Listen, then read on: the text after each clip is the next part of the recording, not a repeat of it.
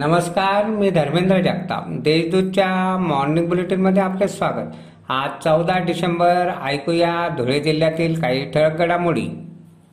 धुळ्यातील तहसील कार्यालयात असलेली तीन तलाठी व दोन मंडलाधिकाऱ्यांची कार्यालय फोडून चोरट्यांनी दोन लॅपटॉप लांबवली. या दोन्ही लॅपटॉपमध्ये महत्त्वाचा डाटा आहे. चोरट्यांनी पाचही कार्यालयांमधील कागदपत्रे अस्ताव्यस्त केली. धुळे चाळीसगाव रेल्वे मार्गावर सुमारे दोन वर्षानंतर सोमवारी मेमू ट्रेन धावली. पहिल्या दिवशी प्रवाशांचा चांगला प्रतिसाद मिळाला.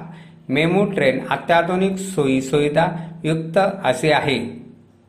धुळ्यातील साखरी रोडवरील पद्मनाथ नगरात एकाच रात्री चोरट्यांनी दोन घरे फोडून लाखो रुपयांचा मुद्देमाल चोरून नेला आहे. याबाबत शहर पोलीस ठाण्यात गुन्हा दाखल करण्यात आला आहे.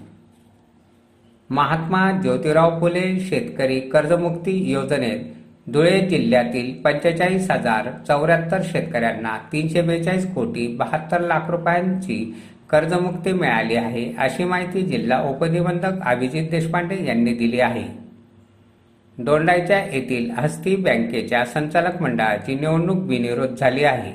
बँकेचे संपूर्ण संचालक मंडळ सन दोन हजार एकवीस ते दोन हजार सव्वीस दरम्यान कामकाज पाहणार आहे.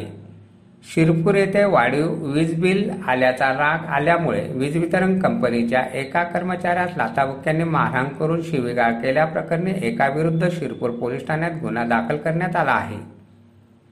अशा आहेत आजच्या ठळक घडामोडी. सविस्तर बातम्यांसाठी वाचत राहा देशदूत आणि ताज्या बातम्यांसाठी भेट द्या. W W W dot Deshdoot dot com या संकेतस्थळाला धन्यवाद.